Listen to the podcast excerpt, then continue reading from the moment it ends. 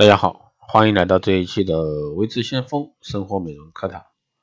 那今天呢，给大家来聊一下冬季啊去角质。去角质呢，应该是日常护理中人人都应该明白应该去做，却有最多人跳过的一个环节。尤其是在冬天，很多女性呢觉得皮肤干燥啊，不应该去角质，但是呢又抱怨这个保养品吸收不给力。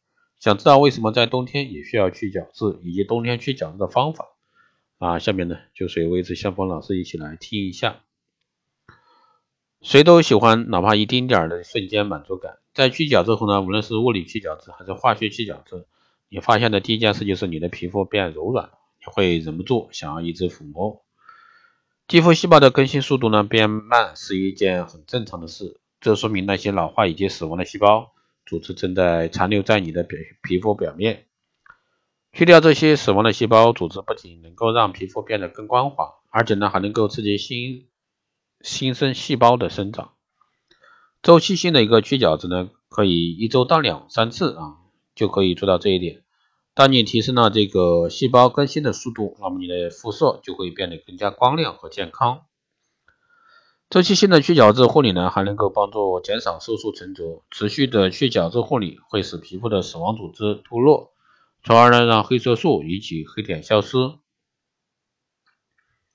在日常痘痘护理的基础上呢，做周期性的去角质护理能够帮助避免痘痘的爆发。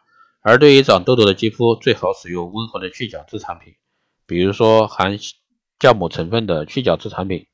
就可以很好的溶解那些堵塞毛孔死亡的细胞组织。老化和干燥的皮肤细胞会阻止肌肤吸收精华素、保湿霜和有针对性的护肤品的有效成分。去角质呢，可以帮忙清除这些屏障，并使护肤品呢发挥最大的一个功效。